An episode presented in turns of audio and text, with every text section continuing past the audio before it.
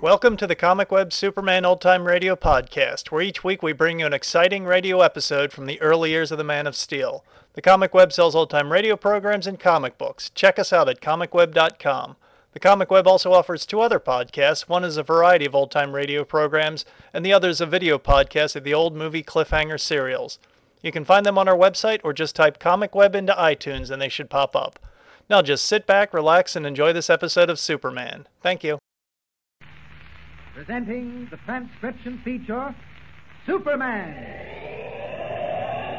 Look, up in the sky. It's a bird. It's a plane. It's Superman.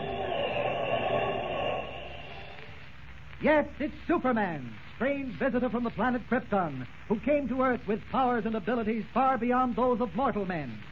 Superman who can leap tall buildings at a single bound, race a speeding bullet to its target, bend steel in his bare hands, and who, disguised as Clark Kent, mild mannered reporter for a great metropolitan newspaper, fights a never ending battle for truth and justice.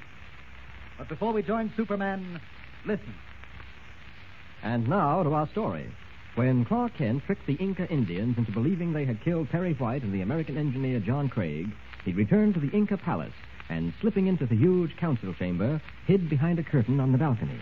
His plan was to somehow gain an audience with Nehru, supreme chief of the Inca nation, in the hope of gaining his friendship and, incidentally, his permission to build a trans-hemisphere highway over Tupangato Mountain. As Kent looked down on the council room, a massive door opened and Nehru entered, accompanied by Lumati, one of his chiefs. Listen. Feed not the weak counsel of cowards in our midst, Nero. Rather be guided by your own knowing instinct. You mean, Numati, that the white men should die? Yes, Nero, I do. I believe they menace our civilization. We will not be safe until they are done away with. But Cuba and the others say we have no right to kill. Consider, Nero, how 400 years ago our people fled to this secluded spot to escape the murderous weapons of white men such as these. Think what will happen when their accursed road is built through our sacred mountain. Choose, Nero, between the welfare of our nation and the lives of these whites. Your plea, Lumati, is a most eloquent one. My decree, then, stands. You mean Yes, death to the whites. Death to all of them. I will summon the guards and order the execution. Wait, Nehru, ruler of the mighty incarnation. Lumati, did you hear a voice speak out? Yes, Act not in haste, O Nehru. Hear me first. Who speaks thus? Where are you? It must be an evil god. No, Lumati. I am no evil god, but the spirit of peace and goodwill. If you speak the truth, why then do you not show yourself to us as a sign of faith? That I cannot do. But you must hear me and trust me. Speak then. What do you wish? I have come to save you from committing an evil unworthy of your heritage and your greatness. What is this of which you speak? Your decision to kill the white prisoners. You must rescind that decision, Nehru, or evil days will befall you and your people. I suspect a ruse, Nero. Heed not this unseen voice. Listen carefully, Nehru. In return for your release of the white prisoners, I will grant you one wish. Name it, Nehru. Nero, listen to Be still, Lumati. Hear me, unseen voice. Can you grant us a river, a river that flows by our hidden city? That he cannot do. You see, Nero. Is that what you most desire, Nehru? Yes, to have a river, a river that flows swiftly and with strength, so that can turn the wheels of our mills and provide power for other uses. That has been the desire of my people for many years. That wish shall be granted, Nehru.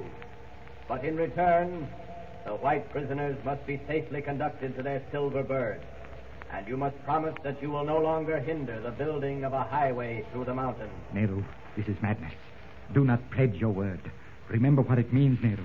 A road through our sacred mountain, the end of our ancient civilization. You are wrong, Lumati. Your civilization can continue in peace in this hidden valley, unmolested. What is your decision, Nehru? My decision is Death to the whites. no, Lumati. I will pledge my word. No, Nero, I implore you, no, no. I, Nehru, Supreme Chief of the Incarnation, have spoken. You have spoken well, O chief. Nero, this is a ruse. I tell you, that voice is coming from the balcony. Wait, I shall show you. It is one of the white men. Stay where you are, Lumati, if you value your life. Lamati, we have naught to lose. I will give you all voice until the sun rises on the morrow to accomplish the miracle of creating a river. If within that time you fail, all the whites shall perish. I accept, Nehru. Now you must do one thing. Disperse the guard in the courtyard so that I may be free to work this miracle unhampered. You see, Nero, it is a trick. A trick to leave the palace unguarded so that. Enough, enough, Lamati. Nero has given his word. The request to dismiss the guard is a reasonable one. Give the signal for dismissal. Strike the gong. Do as I say. Strike it.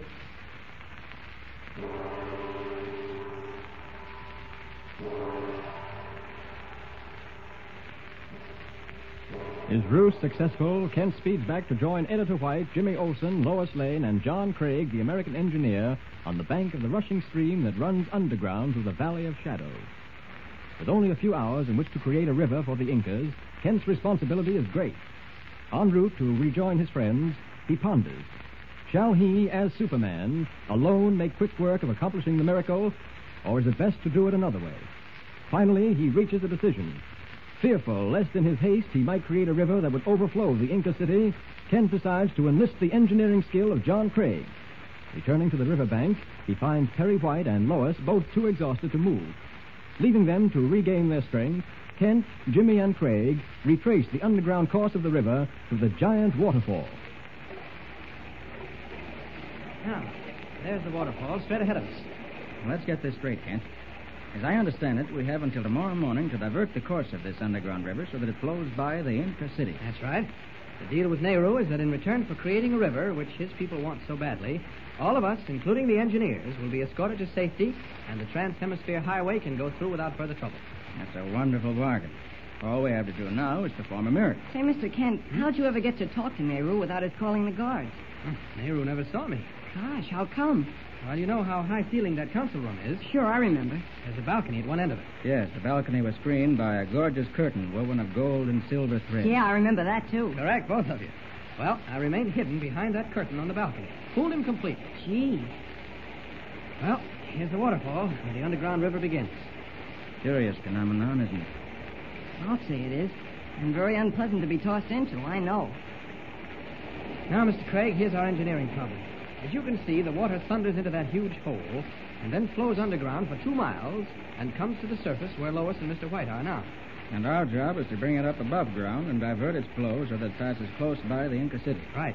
Golly, I can't see how we can do that. Nor can I at the moment. Oh, surely, Mr. Craig, an engineer shouldn't be stumped by this problem. Maybe not, Kent. But I admit that right now I can't figure out anything that would accomplish what we want with the tools at our disposal. Gosh, then we're licked. Oh, wait, not so fast, Jimmy. Give Mr. Craig a chance to study this problem.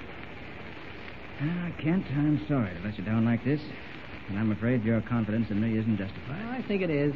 I know your reputation as an engineer. That's all very well, but as I said, we have no tools to work with. Diverting a riverbed is in itself a simple problem, Kent. It's done every day all over the world. Well, why can't we do it? If you need someone to help dig or something like that, I'm willing to help. I'm sure you are, Jimmy, but that isn't all.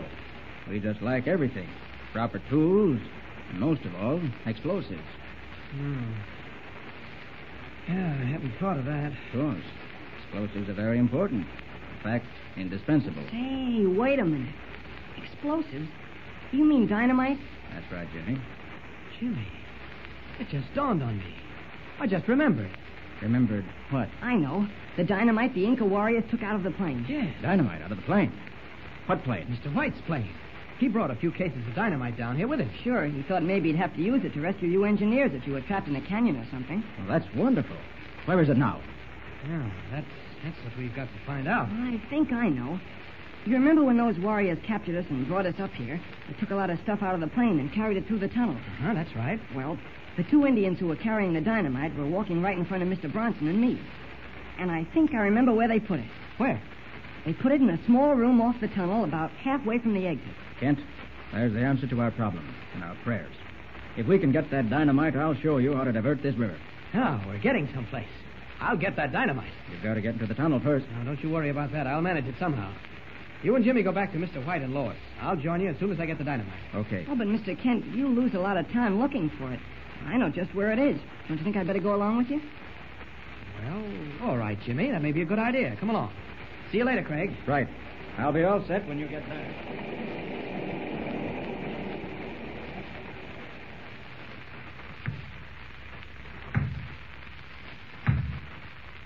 Golly, hammering a rock against that stone tunnel door isn't doing any good.